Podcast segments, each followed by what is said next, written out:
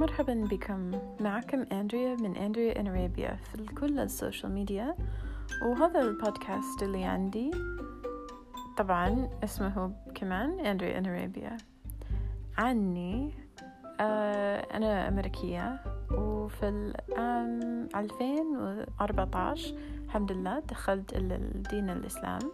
في العام 2016 نقلت إلى المملكة السعودية. فبعد ذلك آه، بدأت أحاول أتكلم في الأكثر الطلاقة. والهدف من البودكاست أتكلم بطلاقة إن شاء الله. ف شكرا لتسمعوني وبالتوفيق لكم.